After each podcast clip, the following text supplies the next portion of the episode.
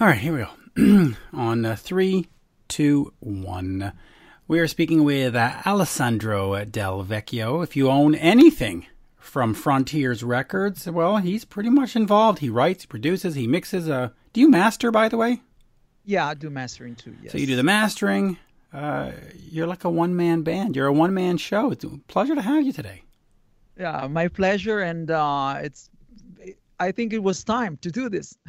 it's been a long time. It was, you know, we I, I've enjoyed a lot of the bands you've been with. I've enjoyed a lot of the Frontier projects, whether it's Revolution Saints or Sunstorm or Hardline or any of these. Um, talk to me, by the way. How, how did you become the man for Frontiers? How, how did you get that that that job where you're just you're the everything guy? Well, um, uh, years ago, around 2004, I had my first album with uh, Edge of Forever with uh, the label that back then was the like leading on the market, which was MTM Music from Germany, and we did two records with them, and Frontiers was distributing us. So that's that was our first encounter because they were distributed on records in Italy and uh, and for years we've been in touch and i mean we were like talking mostly about records that i was doing for other labels. And then one lucky day i just wrote them and i said well do you need songs or i mean there's a way that we can do something together. And uh, and they asked me for songs for Robbie LaBlanc for um, find me. And uh, i sent the first song and they liked it and they picked it sent the second one. They took it. Third one, same thing. After the sixth song in few days, uh, Serafino wrote me back and said, "Well, do you want to write for Johnny Gioeli?" And I was like, "Well, that would be a dream come true for sure." And uh, and he said, "Do you have something that that could fit a record with him?" And I was like, "Well, not now, but I can go in the studio and write it." And I wrote Fever Dreams. I sent Fever Dreams to him uh, he sent it to Johnny. Johnny wrote me back, and uh, and that's how I started. I mean, basically, Hardline was was the first album that came out with uh, with uh, my um, let's say hands-on production and and some writing, and uh, it it went very well. And uh, then I mean, Serafino is a very creative um, label owner for sure. I mean, he's got always ideas like, oh, we could do a record with this and that. So after the Hardline record, he wrote me and said, well, can you make a list of people you would like to work with? And I put down Joe Lynn Turner, uh, Fergie Frederiksen, and uh, uh, so many people. And uh, we accomplished to do all the records with these people. And uh, and then, I mean, after a few albums, people started to ask for my services at the label and uh, so I started to be like the mixing engineer for for for lots of records that were coming on coming out on the label.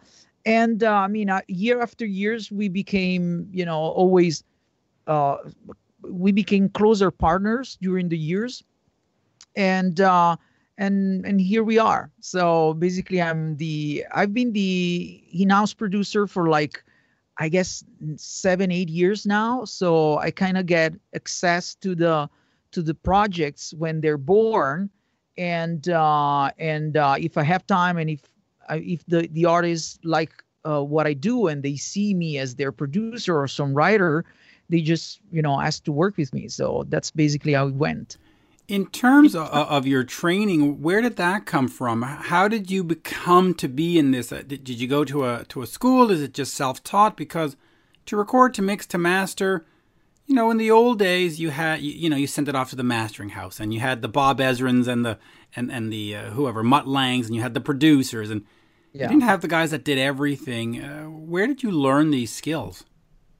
Well, basically, I'm, I'm coming from a very musical family, not in terms of being uh, musicians, but the the my parents always loved music, so we've been in you know surrounded by great records since I mean since I remember, and uh, I've always been fascinated by the audio uh, things that were moving in my headphones and and the sounds and the power and how I could hear all the details and uh, my father was uh, a, a live engineer, live sound engineer. So he had a, uh, an, an audio service back then. So when uh, my brother and I were, you know, basically kids around, I was probably 12, 13, uh, we started to work with him. So we always had mixing consoles at home. And one day I said, well, can I take the 24 channels and put it in my bedroom because I want to do demos? And uh, he gave me this 24 uh, channels mixing board, and I started to, to track demos with uh, fir- first I started with uh, four tracks, multi cassettes uh, from Tascam. Then the first computers came, and um, and I mean it happened that people were like they could see what I could do, and uh, and and it, it was because I, I never thought that I would end up mixing for other people. I always wanted to do those things for myself, for my songs, for my bands and uh, I didn't even know that you could hire a mixing engineer when I was, uh, I mean, uh, when I was a teenager. I thought you would just go to a studio and do everything there.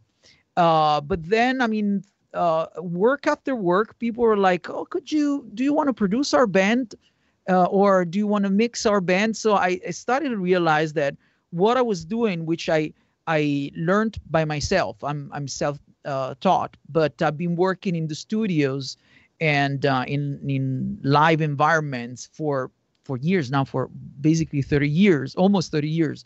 So i learned uh, you know like the old way. I mean you you start like the coffee guy in the studios and you start to see how it works. And I, uh, by by luck I, I was produced for the first time when i was 16 so i've been produced and i've seen producers work for for lots of years. So when somebody came to me saying, "Well, would you like to produce my band?" I just applied what I saw, and uh, and back then you didn't have internet to know everything that you can know today. So yeah, just YouTube production. No, but yeah. Uh, did, by the way, did your brother go into the music business as well?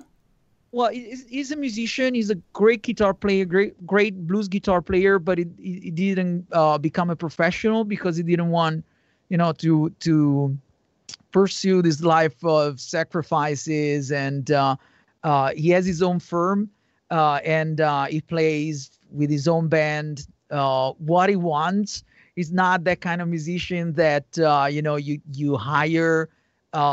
He doesn't like to do that. He wants to play his own music and and play the guitar the way he wants. So we we we played together for years but uh, but we we took separate ways when I started to be a professional, and and I had totally different goals in in life and music. So I mean, you can call me tomorrow, and uh, and I can play in a death metal band if I like the songs. I'm nice. not. Nice. I'm not a genre. I'm not a genre guy. I'm I'm just a lover of music, and I don't see myself as a rock producer or a rock musician or a metal producer. I see myself as just you know uh, I'm just uh, some some somehow a visionary of music, and I like to see things beyond genre and sounds. I, I I'm I'm in love with uh, the songwriting, no matter the genre. So that's how it went. And that's sort of how I see myself with the rock reporting stuff because I'll go from Air Supply to Kiss to Metallica to, to whatever. And I like the diversity. I, I like that, you know, you, when you come, for example, to my socials, you don't know if you're going to get Elvis one day or if you're going to get Air Supply or. I like that, uh, and I like that that you that you're the same way that you're you're willing to spread out, and, and a good song's a good song, right? Yeah, to me, and you know, I my favorite band when I when I grew up was Queen, and they never had gen, just one genre. I mean, they could have a folk song right before a hard rock song or right before a disco song they never cared. And to me, music is music. So I'm, you know, I can listen to in the same day, I can listen to James Taylor and Testament and Alanis Morissette without any prejudice and any, uh, it, to me, it doesn't make any difference. I mean, obviously, I have my own favorite bands, and you know, I grew up with the Beatles, with Queen, with Genesis, but uh, but to me, a good song is a good song. It can be Lady Gaga. It can be anything. I don't. I, I sometimes I, I, don't, to know. I don't even want to know if it's a good song. It's a good song. If it moves you, it moves you. Here, I want to ask you this real quick. Uh, when Ronnie Romero uh, joined Sunstorm, uh, or just before, he put on his socials that man, this business is tough, and you get shit on all the time, and everything's. and I interviewed him afterwards, and he, and he explained it. Uh, you were very supportive. You posted on on his post and said, "Hey, man, I got you. I lived the same thing." Uh, talk to me a little bit about some of the the prejudice that maybe you face, because you know when you look at at the frontier stuff, uh, you you got your hands in everything, and, and people are like, well, you know, this that these bands don't tour, and there's always a critic. There's somebody's always criticizing. Um, what was your response to that? And and talk to me a little bit about how you sympathize with with Ronnie. Well, um, you know, I'm um, um, you know, I, I in this day and age, we're so used to it's very easy to criticize and it's very easy to be vocal with your opinion because you get online, you just need a keyboard, a computer, and a, and a connection, and you can criticize anything. And uh, and you know, uh, 20 years ago, you could criticize Jimi Hendrix or the Beatles, and just be you know a guy from your town, and and that that thing could die there. But right now, you can be like you can talk to a guy in India and criticize him for for just just for nothing because it you don't need courage, you don't need anything because there's a screen that's dividing you from the person, and uh, and uh, you know I I like the fact that the internet kind of broke the barriers be- between uh, the barriers between the the artist and the crowd, but uh, there's a there's a lack of respect, and sometimes people don't realize that. First of all, in Frontiers, I'm doing maybe eight, ten records a year, and they and they release sixty records a, a year. So I'm I don't have that much power over you know the the records that Frontiers does. But then, I mean, if Jeff Scott Soto or Jeff Pilson or Deen Castronovo or you name them, they want to work with me. They could use other producers in the label. I'm not just the only producers. There's Erik Martensson, there's Daniel Flores, Danny Sword.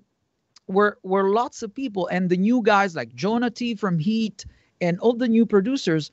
And I'm not just the only one. I happen to be the guy that, I mean, a certain uh, uh, uh, group of musicians like to work with me. So they ask for my services. And why should I say no? Because a guy from I don't even know if he's a it's his real name or from whatever he's writing, uh, he has an opinion on myself. And uh, I always say that uh, it's not that I don't care about the opinions, but uh, I have to accomplish a mission, which is to have my clients happy, and my clients are frontiers and the artists.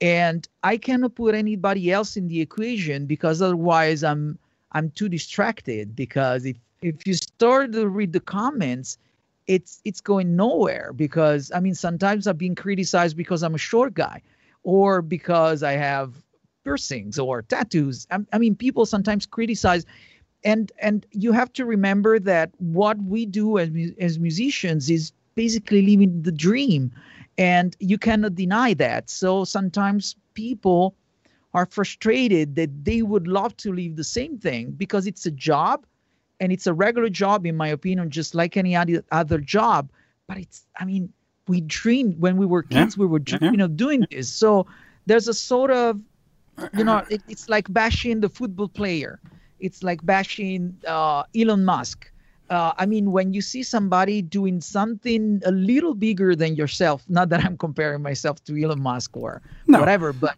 it's no, but, uh, it's you know, of success, personal success that you achieve.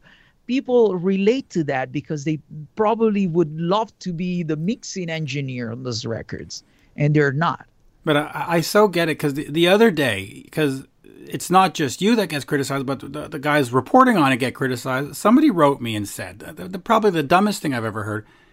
They said, "Oh, you think you're so cool because you always have to get the news first before anybody else." And I'm like,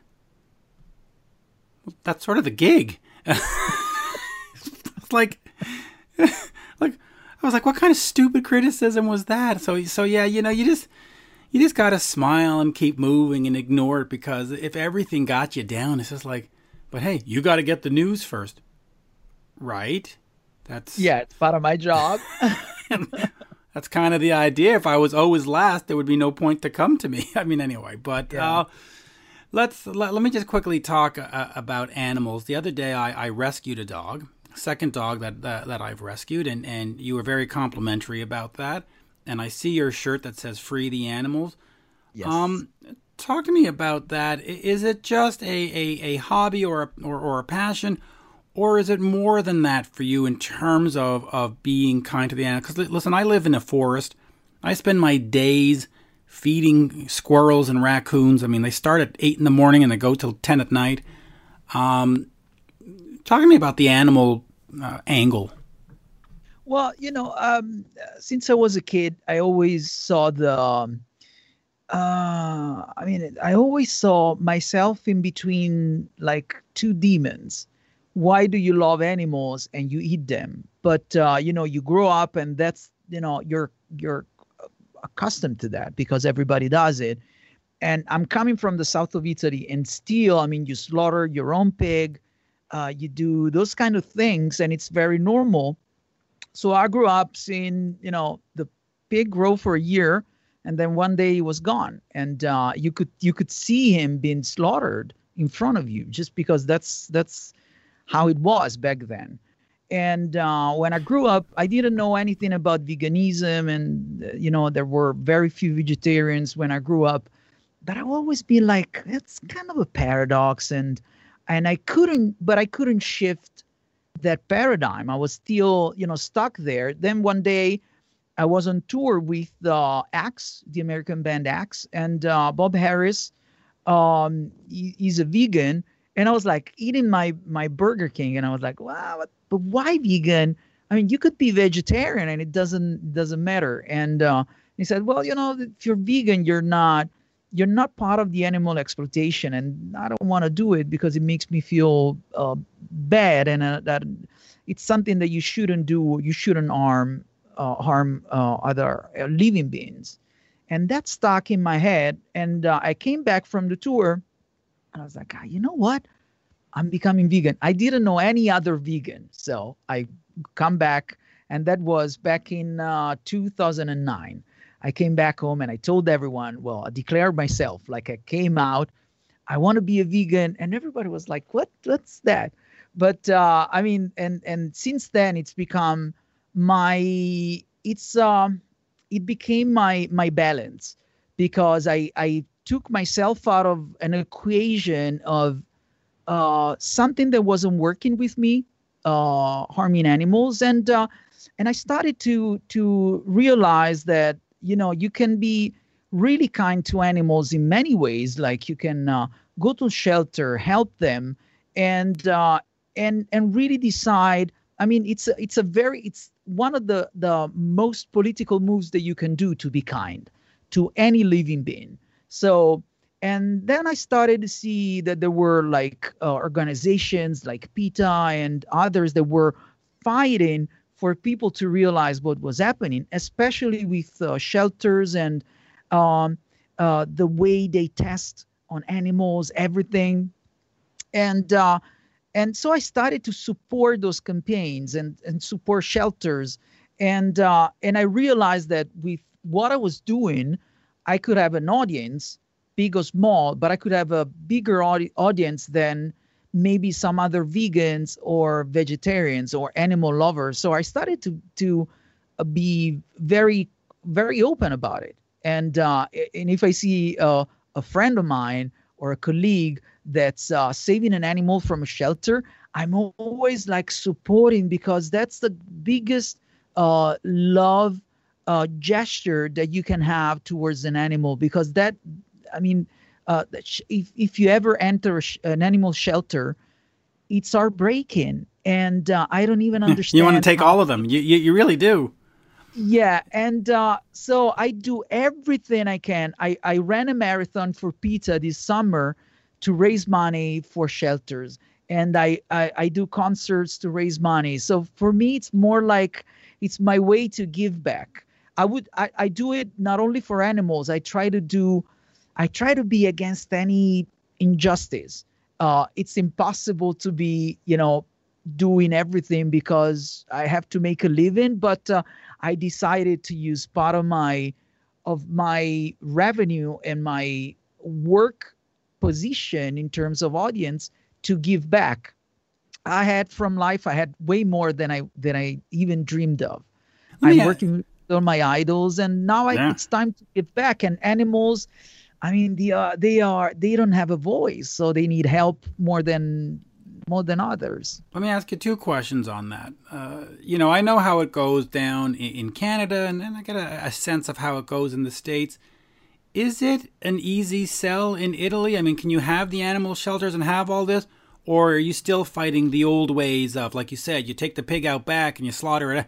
Like, are, is it still sort of the old school, or has has Italy progressed to the point where no, everybody has shelters and we love to adopt puppy? Like, I mean, and I know it sounds like a silly question, but is there a big difference between North America and sort of Southern Europe? Well, it's uh, it's almost it's almost the same now, but uh, you know, there's never, unfortunately, there's never shelters enough for all the animals that need a shelter. So, I mean, there's not, there's never enough uh, fundings from governments, and there are places like Spain where dogs are uh, they're used for for hunting or for races, and they throw a dog that's not good anymore. They throw them in canyons. They shoot them. So there's a sort of a cultural uh, barrier that's that's still there, and sometimes people don't don't even see a, a, a dog that's you know that's just roaming around and they don't even question themselves if the dog has an owner or whatever so it's it's better than years ago but also i mean also like dog shelters or animal shelters are are sometimes people are are suspicious. And uh and they're like well you know you're wasting your time because i mean what can, you cannot save the whole world. But they don't realize that an action like uh, rescuing a dog from a shelter can well basically changes the dog's life first of all but it's going to change yours life your life because what what happens with the, a rescue dog or these animals that that literally had no love from from anyone is that they learn to give even more love it's crazy because animals the more you took away love from their life the the more they're ready to give love back so you take a maybe an, an old dog from a shelter, you don't even realize the love that you're gonna get. So and you know it's funny because we're talking about uh, uh, dog adoptions and uh, our shelter dog shelter from my hometown they made a big uh, billboard yesterday in in the center of the city saying well it's never it's never too late to fall in love again adopt an animal for for Valentine's Day. So we're trying we're trying to to have people be aware of of you know the the stray the stray dogs, stray cats, and I mean my mom just uh, created a colony of stray cats because we're we're, we're like that. I mean we're we're a family that always that always helped uh, animals. So we have a rescue dog, we have nine rescue cats, and uh, there's a colony of uh, last year was more than 20 cats. Now we're trying to, to spray them to to to try to prevent See? them. See, between you and your mom and the cat, you're you're rocking this town. I mean, it's it's the stray cats, right? I mean, you're you're gonna you're gonna be rocking this town all over. It's gonna be totally yes. So I mean, I try to do. You know, I wish I had more time, but when I don't have time, I, I help them economically, which is sometimes even more important, especially for for a person that that can do it. So I mean, I'm not I'm not you know a, you know I, I am not a millionaire, but uh, but I I think I can you know avoid going to a restaurant for for a month and uh, keep those money, uh, give them for shelters, and try to help them. Yeah, well, it's it's certainly a nice thing. Let me just get back to the music for a second. We are in 2021. Uh, I was just talking to Jeff Pilson and, and Steve Brown, who's in the, the End Machine. They've got the End Machine 2, and I forget the name of the album right now. Uh, End Phase Machine. Two? Phase 2. That's right. Yeah. And they're very excited about it. Uh, what albums should we look for that you've been involved with that, that are coming out, and you know they're coming out? I mean, they're not secrets. Um, have you? Did you work on Phase Two? Because you worked on the first one. Yeah, yeah. I mixed and uh, mastered the album. How great is it? I mean, it's, it's, uh, it's Jeff Pilson. I mean, it's, it's well, great. It's Jeff Pilson and George Lynch and Robert Mason and Steve Brown that actually you could you couldn't tell the difference between Mick and Steve. It's it's crazy, but they're brothers, but it's crazy. I mean, Steve has the same sound. It's probably part of the DNA in that family, and uh, the songs are even better. I mean, if you could top the End Machine one, uh, this record is gonna do it. It's better song. It's it's not that the first songs were not good, but these are even better. Well, they progressed. And, they gelled uh, as a band. But so what else? What else can we look forward to? Like, what are the top three or four that you just go? You gotta put your money down. So End Machine well, Phase Two, we gotta put our money. What's yeah, next? Uh, Hardline, the new album, is coming Ooh. out in the fall. Yep. And, okay. Uh, we're we're almost done with the recording, so we're we're there. We're there. We're delivering the master by the end of the month. So we're very close. With, with uh, Johnny Gioeli on it or somebody yeah. else? Okay. No, no, Johnny. Johnny's okay. on. Excellent. And it's the same. It's the same uh, lineup as the last album. Good. And uh, then I'm doing a new Edge of Forever record, which is coming out by the end. Of the year and uh, there's a Resurrection Kings uh, album coming out with uh, Vinny Appice and Craig Goldie and Chas West. That's funny. I, I, literally, I was cleaning out, like I said, uh, cleaning out the CDs in this room, and I literally had the Resurrection Kings in my hand about ten minutes ago. yeah, and that I mean, the new one is is a monster. Is a monster. Uh, it took a long time to do it because it took a long time to write it because we knew that we had to, you know do something even better than the debut.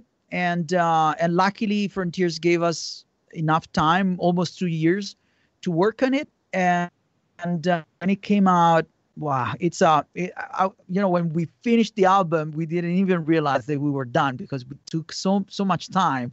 So when the record was done and we sent the master, the day after, we were like, oh, what a record have we done? And that is that is gonna be. I mean, if you like the first one this one is going to be even even better. It's deeper. It's the performances are Vinny Appice. I don't know how, can you play like that. And uh, it's uh these are these are the four records that I'm really looking forward to have out. And then there's a there's a, a new band that we're that we're doing with uh, Renan Zonta from uh, Electric Mob and uh, and Billy Sheehan and other and uh, other people, and it's a it's a great album that will showcase Renan as the great singer he is. But uh, we went we went past the the project itself. It's a it's a really great record.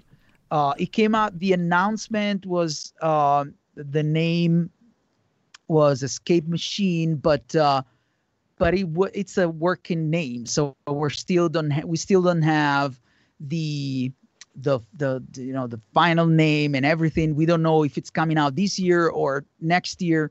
It's the same thing with uh, the project with uh, uh, uh Michael Sweet, uh, Nathan James, Joel Hoekstra, Tommy Aldridge, and and, uh, and Marco Mendoza. We we call that we'll, Whitesnake Two.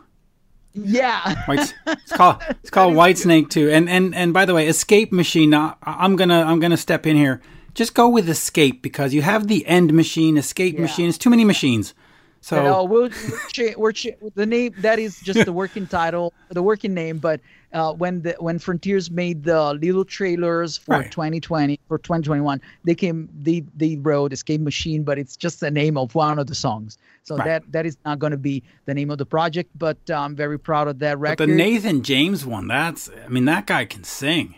That son of a gun can sing. I, I mean, can you can you imagine that new and glorious uh, with uh, with uh, Nathan James on vocals, Tommy, Marco, Michael, and Joel?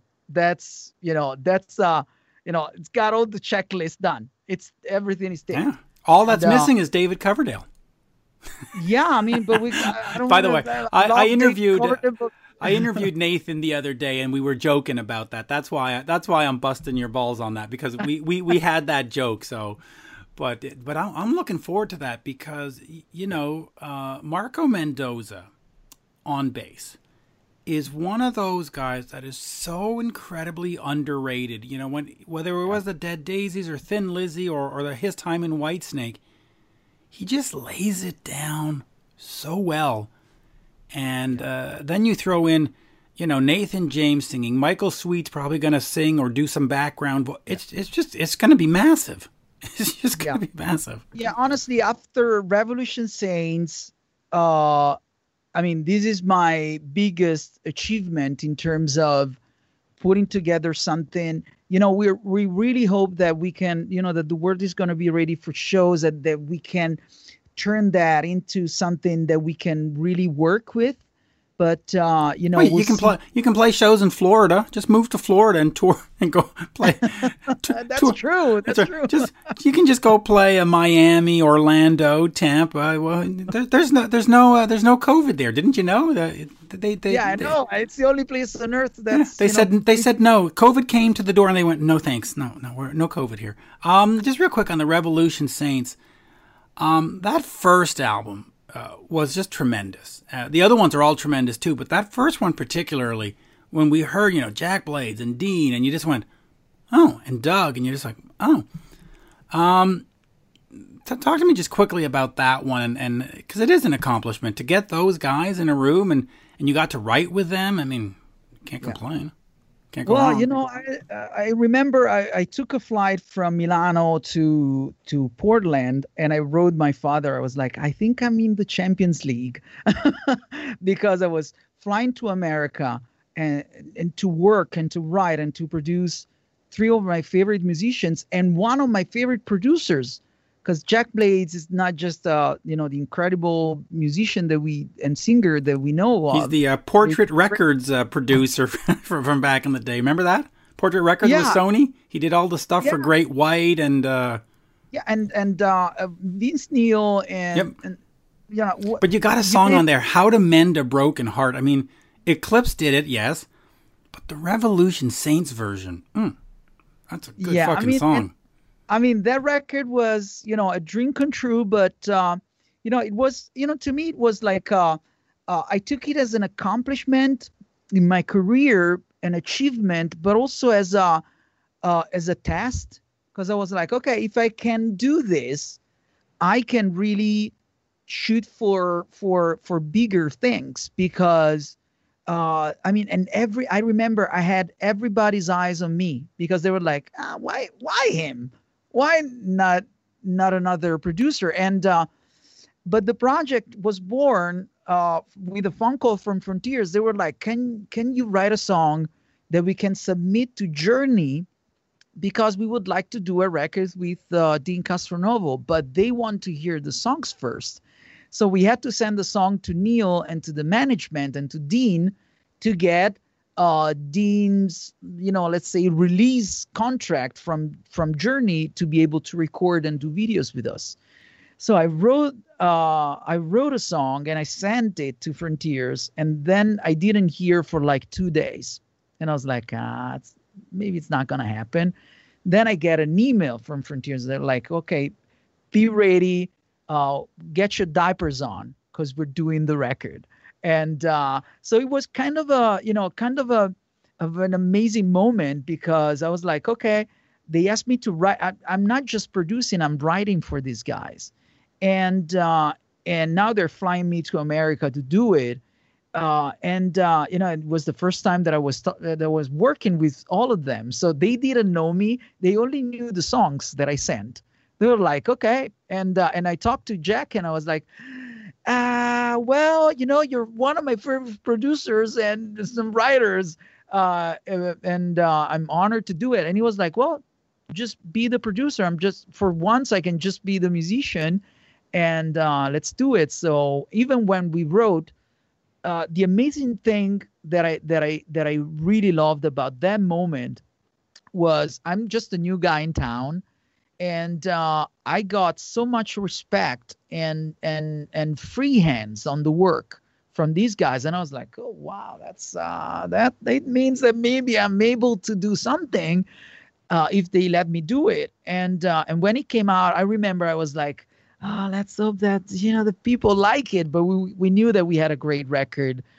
and uh, it really reflects also the energy that uh, the the the the whole team had for that record, the excitement, and uh, you know, and then we had the second record, but we had to fight for it because Deen had all these problems, and um, and it's a darker record because it reflects that.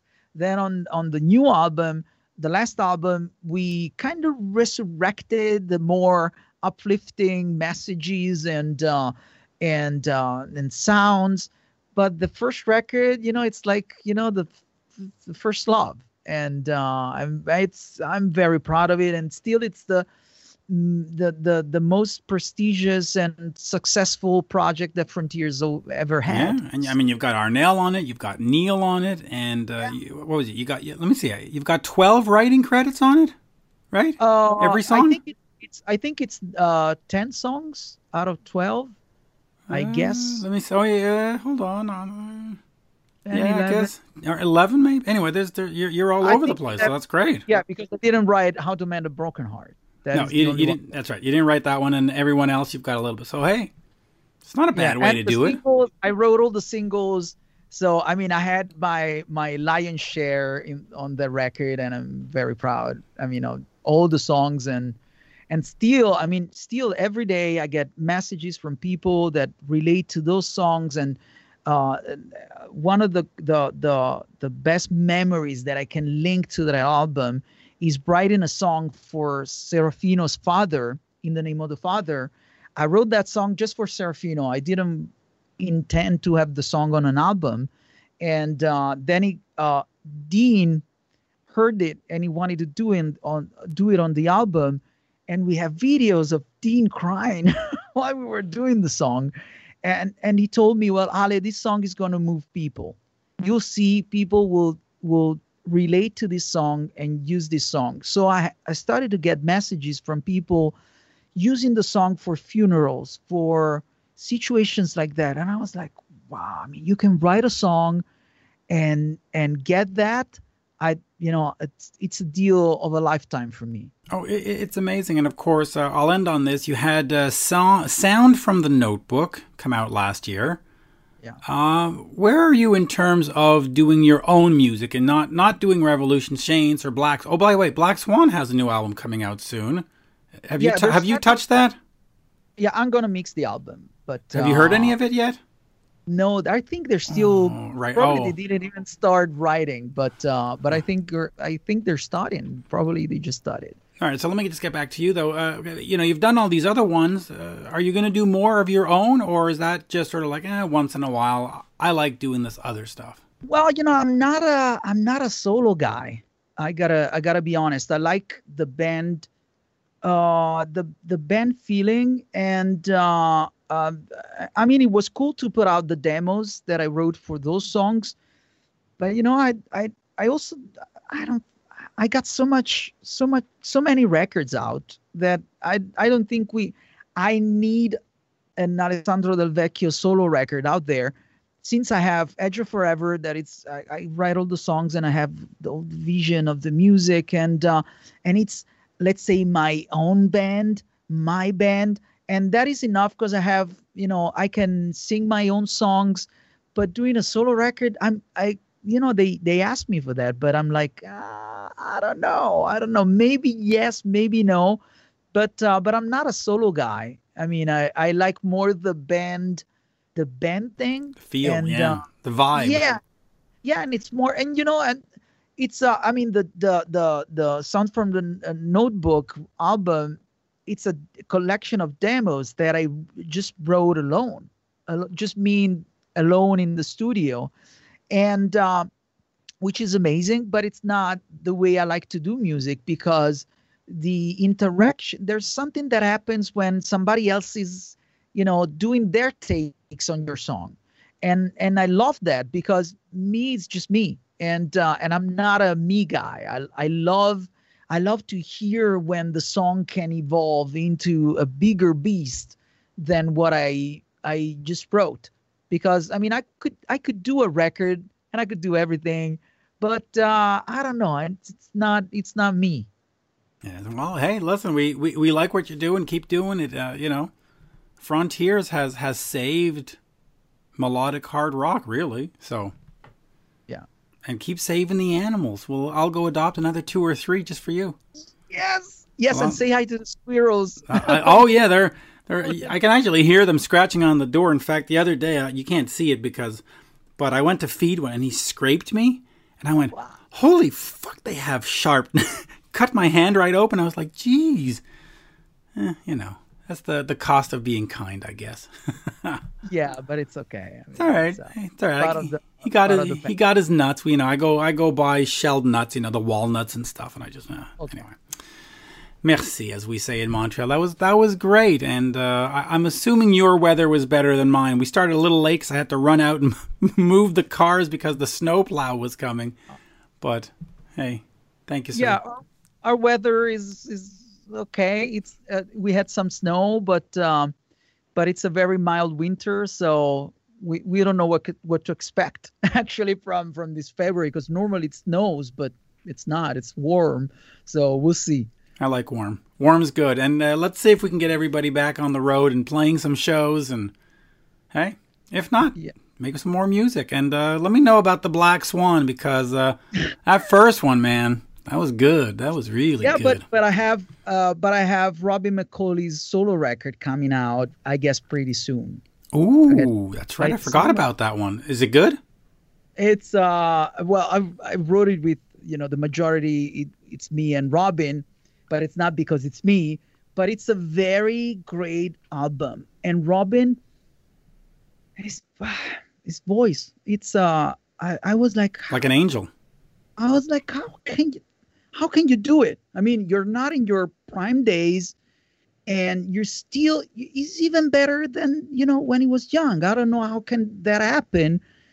He's singing his his balls off and he's doing very very good. He's like a, a monster, literally a monster. He's a Yeah. great singer and songwriter, and uh, it's uh, you're gonna love it. I mean, if you love Robin's voice, I do. that it's got it's got everything that you want to hear from him the MSG references and uh, the harder stuff the ballads there's like four i think four ballads on the album and well, listen, uh, anytime and uh, what are those other songs that he does? Uh, all the ballads he did with Schenker are great.